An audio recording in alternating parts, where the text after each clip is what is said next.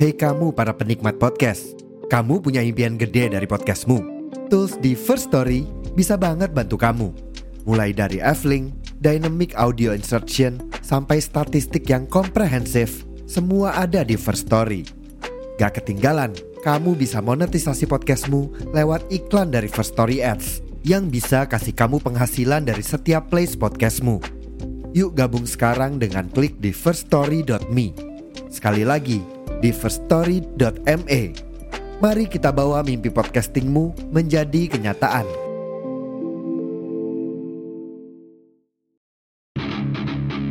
Welcome to Marit FM.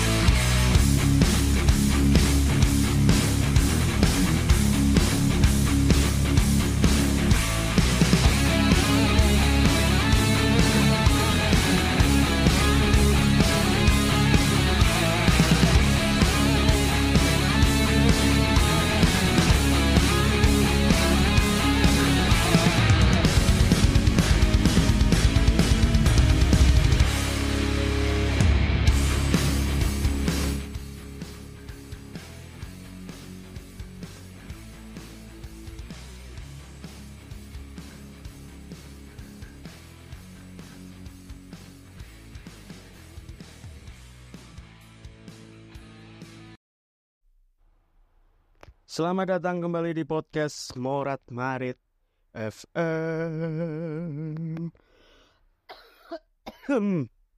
ya ampun. Maaf teman-teman. Uh, beberapa hari terakhir ini lagi batuk parah dan rasanya uh, di tenggorokan ini gatel banget. Nggak tahu karena kebanyakan nikotin yang masuk atau gimana ya oke okay. oh, sorry teman-teman uh, selamat datang uh, lagi di podcast Murad Maret FM dan pada episode kali ini uh, ini direkord tanpa perencanaan direkod secara mendadak karena ada sebuah hal yang uh, mengharuskan saya untuk nge-record podcast ini dan ini direcord jam 3 pagi. Uh, kenapa saya merecord podcast ini, episode kali ini? Karena saya ingin menggantikan episode yang harusnya tayang Sabtu ini. Sebuah episode yang membahas sebuah pagelaran di lingkup tempat saya berdomisili sekarang yang gagal. Mungkin teman-teman yang tahu pasti sudah bisa menebak apa pagelaran yang saya maksud. Dan sebenarnya uh, bukan karena pagelarannya sehingga podcast itu nggak jadi tayang, tapi lebih ke dengan siapa saya ngobrol pada episode tersebut. Karena sedang ada masalah dengan salah satu narasumber di podcast tersebut yang menyebabkan saya akhirnya untuk membatalkan episode ini untuk tayang. Ya, daripada saya harus mendengarkan suara orang yang sedang saya sebelin, mending nggak usah aja. Karena memang uh, apa yang dia lakukan itu sudah terlalu menyakitkan sehingga saya memilih untuk sementara waktu nggak tahu sampai kapan uh, saya ingin memutuskan sejenak atau nggak tahu sampai selamanya mungkin hubungan dengan beliau ini. Karena memang uh, tidak hanya saya yang dikecewakan tapi banyak orang. Sehingga saya juga harus menjaga perasaan orang banyak. Apabila nanti saya tetap ingin episode itu eh sorry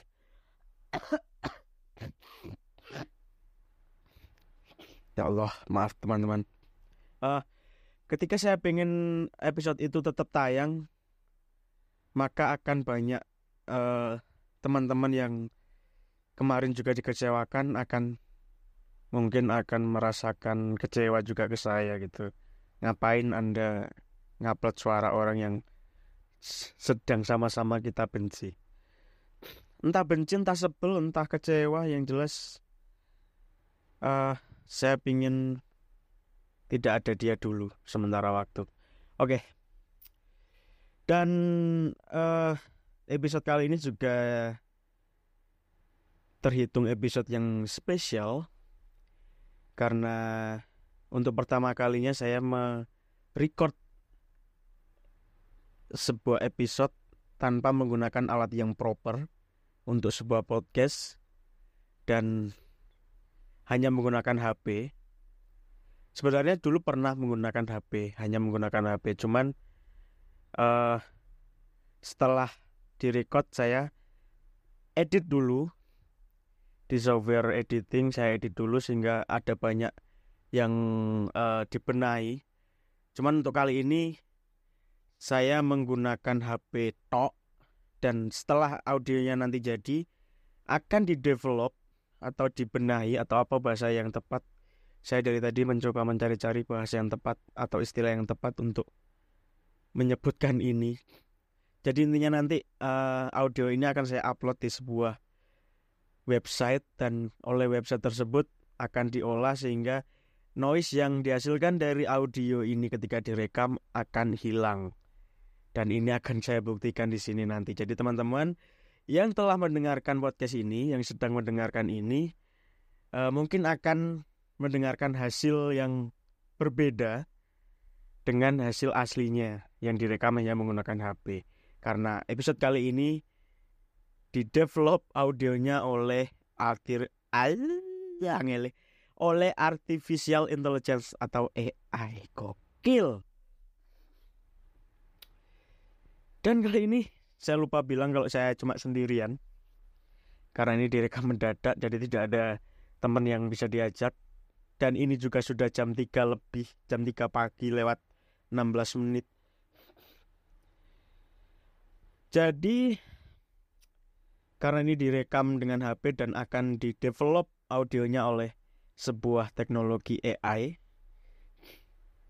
jadi saya akan membahas sedikit membahas tentang uh, artificial intelligence atau AI. Ketika teknologi AI mulai mengambil peran dalam kehidupan kita sehari-hari. Eh, gimana ya? Dalam beberapa waktu terakhir bisa dibilang uh, salah satu yang menyelamatkan hidup saya adalah AI. Kenapa begitu? Jadi teman-teman, uh, per minggu kemarin ya. Dua minggu kemarin saya itu sudah dinyatakan lulus dan mendapat gelar sarjana dari kampus tercinta setelah tujuh tahun 14 semester.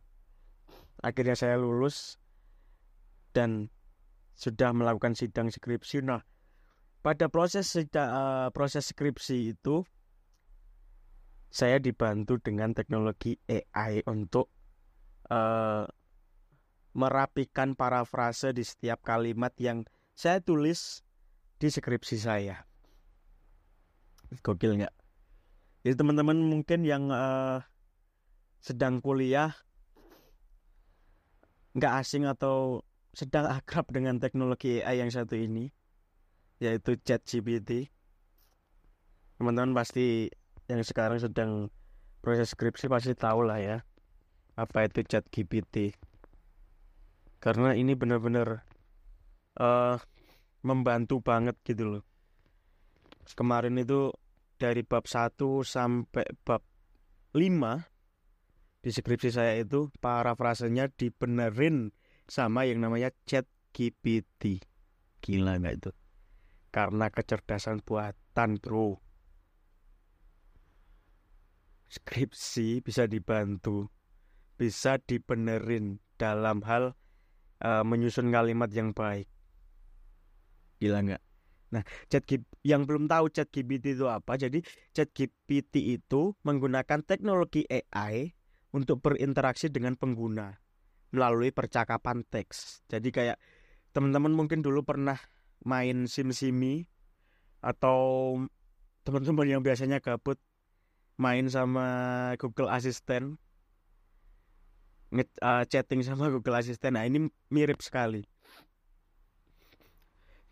Nah, melalui percakapan teks ini uh, implementasi dari teknologi AI ini juga untuk mempermudah pekerjaan yang berkaitan dengan bisnis seperti copywriting sampai customer service. Nah, ChatGPT sendiri ya menurut kontak.com ChatGPT itu GPT sendiri artinya generatif pre-training transformer. Itu transformer robot loh ya. Ini adalah sistem kecerdasan buatan AI yang berfungsi untuk melakukan interaksi dalam percakapan berbasis teks. Nah, cara penggunanya sendiri uh, sangat mudah ya. Teman-teman tinggal menginput sebuah pertanyaan, kemudian AI atau chat GPT ini akan memberikan jawaban yang relevan. Nah, kemampuan tersebut membuat chat GPT juga dikenal sebagai Open AI yang disediakan oleh Open AI. Perusahaan AI non-profit tersebut mengklaim produknya bisa melakukan berbagai pekerjaan dalam waktu singkat. Gila nggak? Misalkan nih, ini untuk teman-teman yang mungkin sudah menikah dan anaknya mulai masuk sekolah. Untuk teman sih ya. Kakak-kakak ya karena seletingku itu belum pada gede sih anak-anak ya. Kenapa jadi bahas itu ya? Nah, jadi gini. Misalkan untuk menyelesaikan uh, soal matematika, itu bisa menggunakan uh, menggunakan chat GPT bahkan membuat jok sampai menyajikan rumus Excel. Gila nggak? Sampai chat GPT ini punya kemampuan untuk mengkoreksi jawaban yang dirasa kurang tepat. Nah selain itu chat GPT itu juga bisa fungsinya seperti uh, Google teman-teman. Jadi ketika teman-teman butuh informasi tentang sesuatu hal teman-teman tinggal ketik aja di kolom chat di chat GPT itu nanti jawabannya akan muncul dan ini sudah saya buktikan ketika uh, kemarin saya sama Inun sama Bowo iseng-iseng bikin sebuah lagu dan liriknya itu dibuatkan oleh AI oleh chat GPT bayangin tidak menutup kemungkinan suatu hari nanti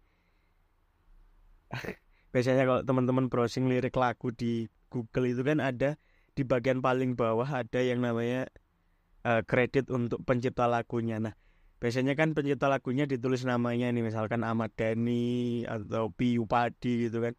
Nah di situ nanti tulisannya adalah lirik oleh Chat GPT oleh AI gila nggak? Gila sih. Terus uh, fungsi lainnya sih juga membantu di bidang pendidikan ya. Kalau menurut kontak.com ini. Jadi misalkan uh, teman-teman yang mungkin sekarang ada yang berprofesi sebagai guru, terus teman-teman lagi butuh sebuah uh, pertanyaan untuk dilempar ke murid-murid, teman-teman bisa banget buka chat GPT. Anjing gak tuh? Keren. Selain itu, uh, chat GPT ini juga bisa uh, digunakan untuk melakukan percakapan. Gila nggak? Pasti teman-teman banyak sekali yang sering gabut gitu. Ah gabut ah mengopo ya. Muka AI, muka chat GPT terus chattingan aja kayak chattingan sama orang biasa gitu Gak kebayang sih Fungsi-fungsi lainnya banyak sekali teman-teman ternyata. Seperti memberikan rekomendasi Misalkan tempat makan, film terbaru Sampai outfit yang lagi kekinian Terus uh, Meningkatkan produktivitas Terus membantu customer service. Dan masih banyak lagi. Jadi memang beberapa hari terakhir itu sedikit banyak hidup saya. Diselamatkan oleh AI termasuk pada hari ini ketika podcast direkam.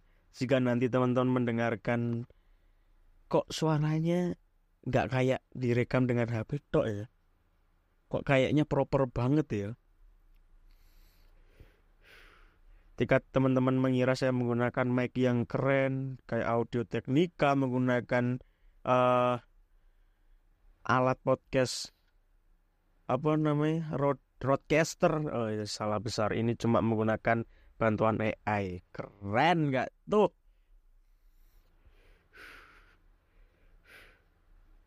Nah tapi yang namanya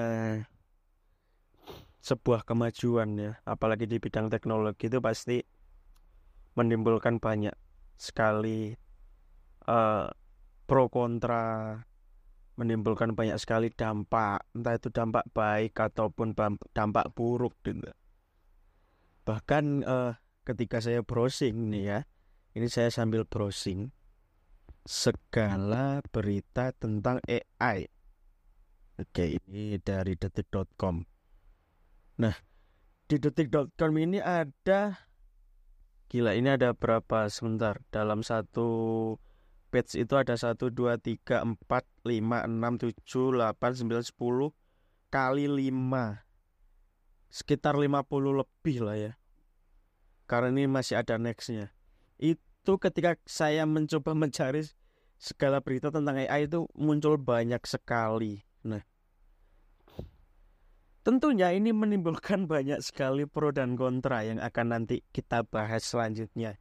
Nah, mungkin teman-teman uh, sudah pernah mendengar atau mungkin belum mendengar bahkan berita tentang AI ini salah satunya uh, eh, AI diprediksi beberapa tahun ke depan akan menutup banyak sekali pekerjaan. Bayangin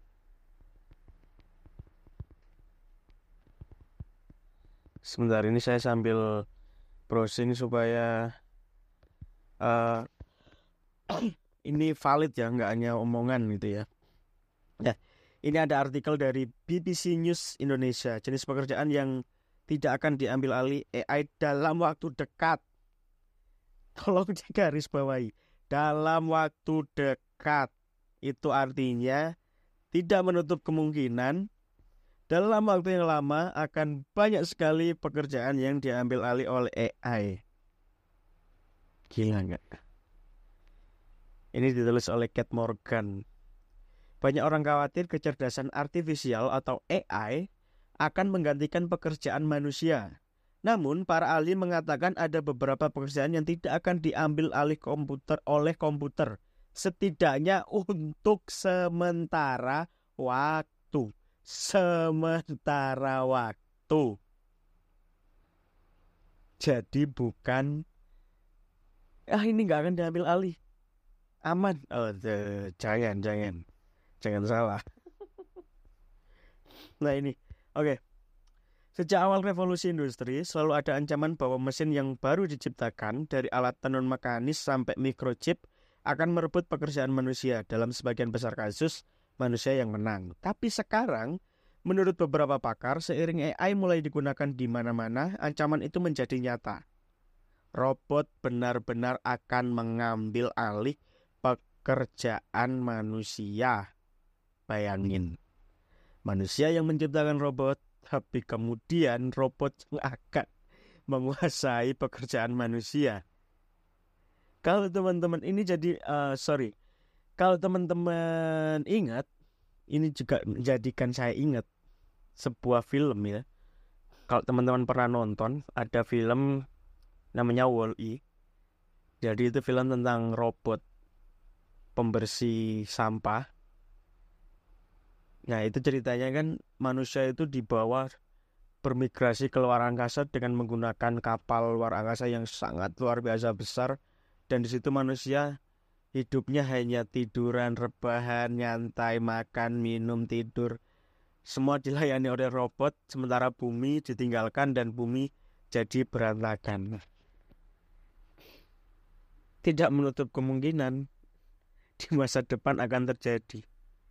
Tapi Allah alam sih ya kita nggak bisa uh, apa namanya mendahului kehendak Tuhan. Kita berdoa yang terbaik aja lah. Oke lanjut. Laporan dari Bank Goldman Sachs pada Maret 2023 memperkirakan bahwa AI yang mampu menghasilkan konten dapat melakukan seperempat dari semua pekerjaan yang saat ini dilakukan oleh manusia. Di Uni Eropa dan Amerika Serikat, kata laporan itu 300 juta lapangan kerja berpotensi hilang karena otomatisasi. 300 juta, bukan 300 tok.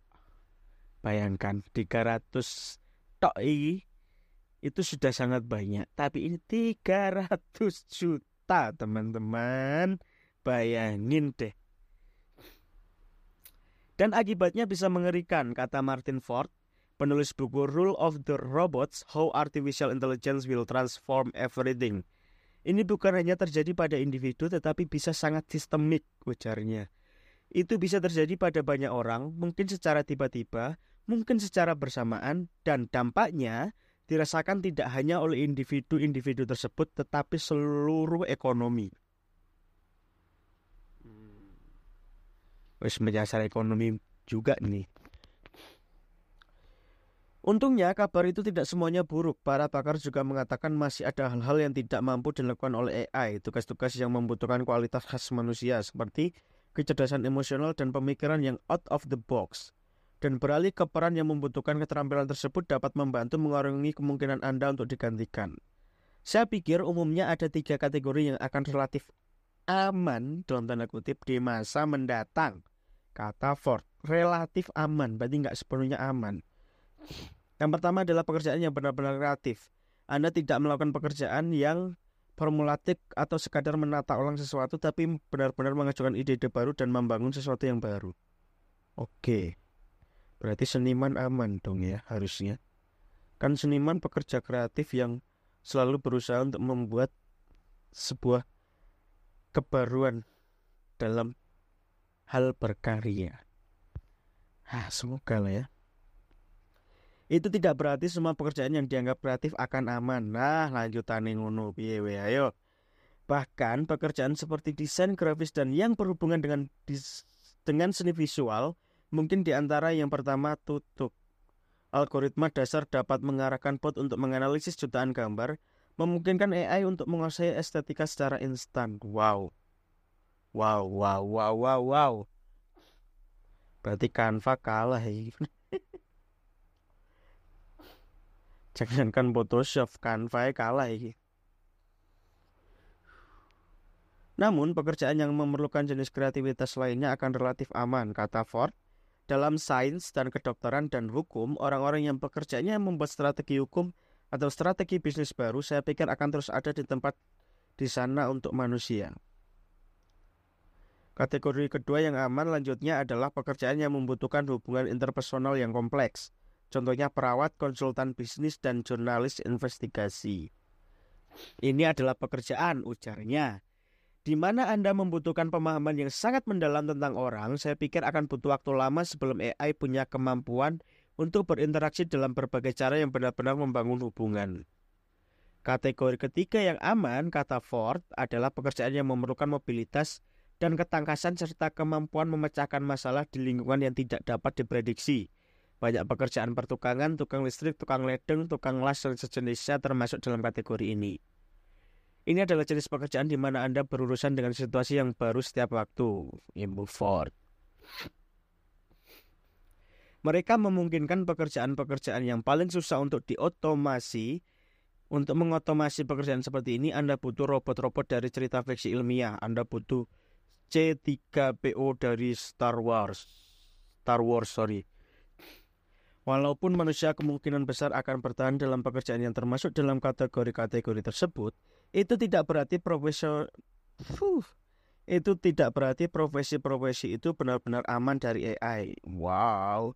Bahkan kata Joanne Song McLaughlin, profesor ekonomi tenaga kerja di University of Buffalo, Amerika Serikat, sebagian besar pekerjaan terlepas dari industrinya punya aspek yang cenderung dapat diotomatisasi oleh teknologi. Dalam banyak kasus, tidak ada ancaman langsung terhadap pekerjaan katanya, tetapi tugas akan berubah. Oh, iya benar-benar. Jadi uh, tidak terancam langsung dari secara pekerjaan, tapi akan berubah secara job desk. Oke. Okay. bisa jadi kayak misalkan besok di suatu saat gitu ya desainer dia nggak dia nggak akan lagi uh, mencari ide terus menuangkannya menggambar terus dicetak dan sebagainya. Dia cukup membuat ide terus yang mencetak yang menggambar itu AI berarti secara logika uh, tugasnya jadi dipermudah. Oke. Okay. tapi kembali lagi ya correct me if I'm wrong karena ini uh, opini pribadi Pekerjaan manusia akan menjadi lebih fokus pada keterampilan interpersonal, lanjut Song McLaughlin. Sangat mudah untuk membayangkan bahwa misalnya AI akan mendeteksi kanker jauh lebih baik daripada manusia. Di masa depan saya berasumsi dokter akan menggunakan teknologi baru itu, tapi saya tidak berpikir seluruh peran dokter akan digantikan AI. Oke, benar. Oke, benar. Berarti dokter akan tetap ada dan malah justru dokter akan semakin dipermudah pekerjaannya. Dan tidak menutup kemungkinan banyak penyakit yang uh, di masa sekarang itu masih sulit untuk dicarikan obat atau bagaimana cara menyembuhkannya dan butuh uh, sorry dan butuh perjuangan yang sangat keras gitu. Di masa yang akan datang itu semua tidak akan terjadi. Jadi dokter akan bekerja dibantu dengan AI. Salah satu contohnya begitu. Wow. Ini keren sih teman-teman ya. Oke, sekalian tak habisin ya artikelnya ya. Walaupun robot mungkin dapat mendeteksi kanker dengan lebih baik. Oh sorry. Oh ya benar. Misalnya kebanyakan orang masih menginginkan dokter, manusia sungguhan menjadi orang yang memberitahu mereka tentang itu. Ini berlaku untuk hampir semua pekerjaan Ibu Ford dan mengembangkan keterampilan manusia yang khas itu dapat membantu orang-orang untuk belajar bekerja bersama AI. Oh, saya ya ya, ya benar benar benar. Saya pikir cerdas bila kita benar-benar berpikir tugas seperti apa dalam pekerjaan saya yang akan diganti atau akan lebih baik dilakukan oleh komputer atau AI. Dan apa keahlian pelengkap saya? Ford memberi contoh teller bank yang dahulunya tugasnya menghitung uang dengan akurat, sekarang tugas itu telah diambil oleh diambil alih oleh mesin. Tapi masih ada tempat untuk teller. Tugas menghitung uang menjadi usang karena mesin katanya. Tapi sekarang Taylor lebih fokus untuk berinteraksi dengan pelanggan dan memperkenalkan produk baru, keterampilan sosial menjadi lebih penting. Itu. Jadi solusinya adalah bekerja sama dengan AI. Dan uh, dampaknya AI akan mempermudah pekerjaan kita. Jadi teller itu tidak akan lagi pusing menghitung uang dengan sangat akurat tapi dia cukup untuk berkonsentrasi untuk membangun uh, interaksi sosial dengan nasabah. Wow. Penting untuk dicamkan, kata Ford, bahwa pendidikan tinggi atau jabatan dengan bayaran mahal tidak berarti aman dari AI. Kita mungkin berpikir orang dengan pekerjaan kerah putih posisinya lebih tinggi di rantai makanan dibandingkan orang yang bekerja sebagai sopir. Tetapi masa depan pekerja kerah putih lebih terancam dari misalnya supir Uber karena kita belum punya mobil tanpa pengemudi, tapi AI sudah bisa menulis laporan dengan baik. Oke, menarik ini. Iya sih, kalau dipikir benar. Pekerja kantoran akan hilang, tapi orang-orang yang uh, kerjanya menggunakan tenaga akan tetap aman. Dalam banyak kasus, pekerja yang lebih berpendidikan akan lebih terancam daripada yang kurang berpendidikan. Bayangkan orang yang kerjanya membersihkan kamar hotel, sulit sekali mengotomatisasi pekerjaan itu. Tuh, pendek kata mencari pekerjaan di lingkungan yang dinamis dan berubah-ubah, serta melibatkan tugas-tugas yang tidak dapat diprediksi adalah cara yang bagus untuk mencegah pekerjaan Anda direbut oleh AI, setidaknya untuk sementara. Oke. Silakan di telah teman-teman. Oke. Dan kita kembali ke berita-berita mengenai AI. Di sini tuh banyak sekali teman-teman. salah satunya ini protes serikat aktor Hollywood terkait penggunaan AI untuk replika aktor. Studio Hollywood ingin menggunakan replika aktor dengan menggunakan AI untuk pementasan mereka. Hal tersebut mendapat penolakan besar-besaran dari Serikat Pekerja Aktor Hollywood. Wow. Wow, wow, wow, wow, wow. Replika aktor loh. Bayangin. Replika aktor. Itu berarti gak menutup kemungkinan. Nah, wis ping piro aku ngomong gak menutup kemungkinan. bisa jadi di masa yang akan datang kita akan bisa melihat sebuah film baru tapi aktor-aktornya adalah aktor-aktor yang sudah meninggal. Wow, rintik aku anjing. Gila. Bayangkan ya. Di masa yang akan datang teman-teman bisa melihat lagi film Warkop DKI dengan personil yang masih utuh ada almarhum Dono dan ada almarhum Kasino plus Pak De Indro. Bayangkan tiga orang itu berkumpul kembali dengan film yang baru, cerita yang baru, format yang baru, jokes yang lebih kekinian, terus uh, setting yang sesuai dengan tahun yang sekarang, tapi aktornya adalah replika buatan AI. Wah, bayang no teman-teman. Teman-teman bisa menonton film tersebut tanpa teman sadari bahwa aktor-aktor dalam film tersebut adalah orang-orang yang sudah meninggal semua. Tapi filmnya baru. Dan itu adalah buatan dari AI. Aktore, settingnya, bahkan lokasinya semua bisa digambar dengan AI. Gokil. Gila nggak tuh? Dan menurut Kiki kudu di uh, kudu ditolak sih memang harus ditolak ini. Jangan dibiarkan karena kalau dibiarkan bahaya. Di satu sisi mungkin ah, kita bisa menikmati sebuah hal yang tidak yang tidak mungkin terjadi tapi akan banyak orang yang dirugikan gitu loh. Apalagi pekerja seni kan. Wow wow wow wow wow wow wow. Dan ini masih banyak sekali teman-teman sebenarnya beritanya. Teman-teman bisa browsing sendiri.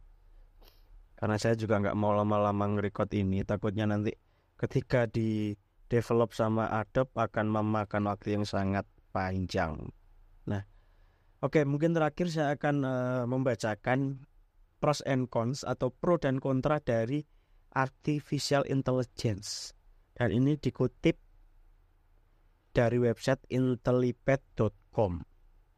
Pros of artificial intelligence itu yang pertama adalah error free processing. Error free processing. Jadi ketika uh, sebuah pekerjaan itu diproses itu tidak akan mengalami yang namanya error karena semua dikerjakan oleh kecerdasan buatan. Ini pro yang pertama. Yang kedua, help in repetitive jobs. Setuju. Jadi nanti akan ada pekerjaan-pekerjaan yang repetitif itu akan sangat terbantu oleh adanya AI. Misalkan nih seorang copywriter dia harus mengerjakan be, be, be, beberapa atau bahkan banyak copywriting copywriting ya oleh copywriting dalam satu kali waktu itu kan akan memakan waktu yang lama ya. Terus tiba-tiba ada teknologi AI bisa jadi hanya dalam waktu 10 menit itu kan sangat full banget ya. Terus pro yang ketiga uh, 24 jam per 7 availability atau tersedia dalam 24 jam dalam seminggu. 24 jam loh ini. Kemudian right decision making ini akan mempermudah dalam pengambilan keputusan yang tepat. Kemudian faster decision making mempercepat dalam uh, pengambilan keputusan. Terus digital assistant dan ini sudah mulai banyak sekali teman-teman sekarang yang pasti semua teman-teman HP ini smartphone kan ya itu bisa menyuruh HP-nya untuk bangunkan saya digital alarm di jam 6 pagi. Nah, itu kan termasuk digital assistant kan. Kemudian implement implementing AI in risky situation. Mengimplementasi AI dalam situasi yang sangat beresiko. Kemudian new invention. Terus kontranya ini akan memakan biaya yang tinggi dalam proses kreasinya. Jadi kan nanti pasti akan banyak hal yang membutuhkan AI. Nah, karena AI ini demandnya semakin tinggi, otomatis prinsip supply on demand akan berlaku. Semakin tinggi demandnya, maka semakin tinggi biaya yang akan dikeluarkan.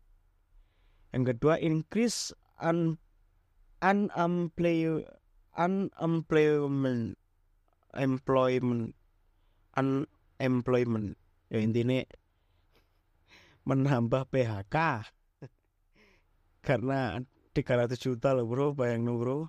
Bro ngeri sih. Kemudian lacking creativity atau mengurangi kreativitas karena jadinya nanti jaga no AI dan itu sudah mulai terjadi termasuk di diri saya sendiri. Yang ketiga, oh yang keempat lacking improvement atau mengurangi perkembangan. Ya, iya sih. Kita akan mengalami anu ya, degradasi improvement ya. Kita akan improvement kita secara pribadi akan berkurang karena yang dulunya kita harus mengimprove dengan manual dari diri sendiri terus tiba-tiba ada AI ya kita tinggal ya udah ngandalno AI wae aku menurutku itu masih bisa ditoleransi dengan ya kita tetap harus berpikir kreatif. Kemudian pemikiran kreatif kita itu nanti akan dibantu dengan AI gitu.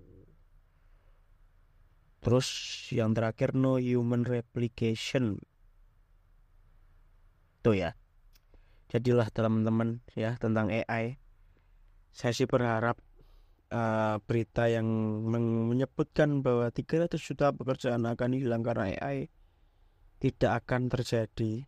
Tapi yang terjadi adalah di masa yang akan datang kita bisa bekerja sama dengan AI dalam arti pekerjaan kita secara efisiensi waktu secara tenaga itu bisa uh, sangat efisien dengan bantuan AI dan apa pun itulah. Semoga AI ini menjadi solusi dalam perkembangan kehidupan kita nanti. Anjay. Terima kasih ya teman-teman yang sudah mendengarkan podcast Merat Marit FM. Jangan lupa untuk follow, share, uh,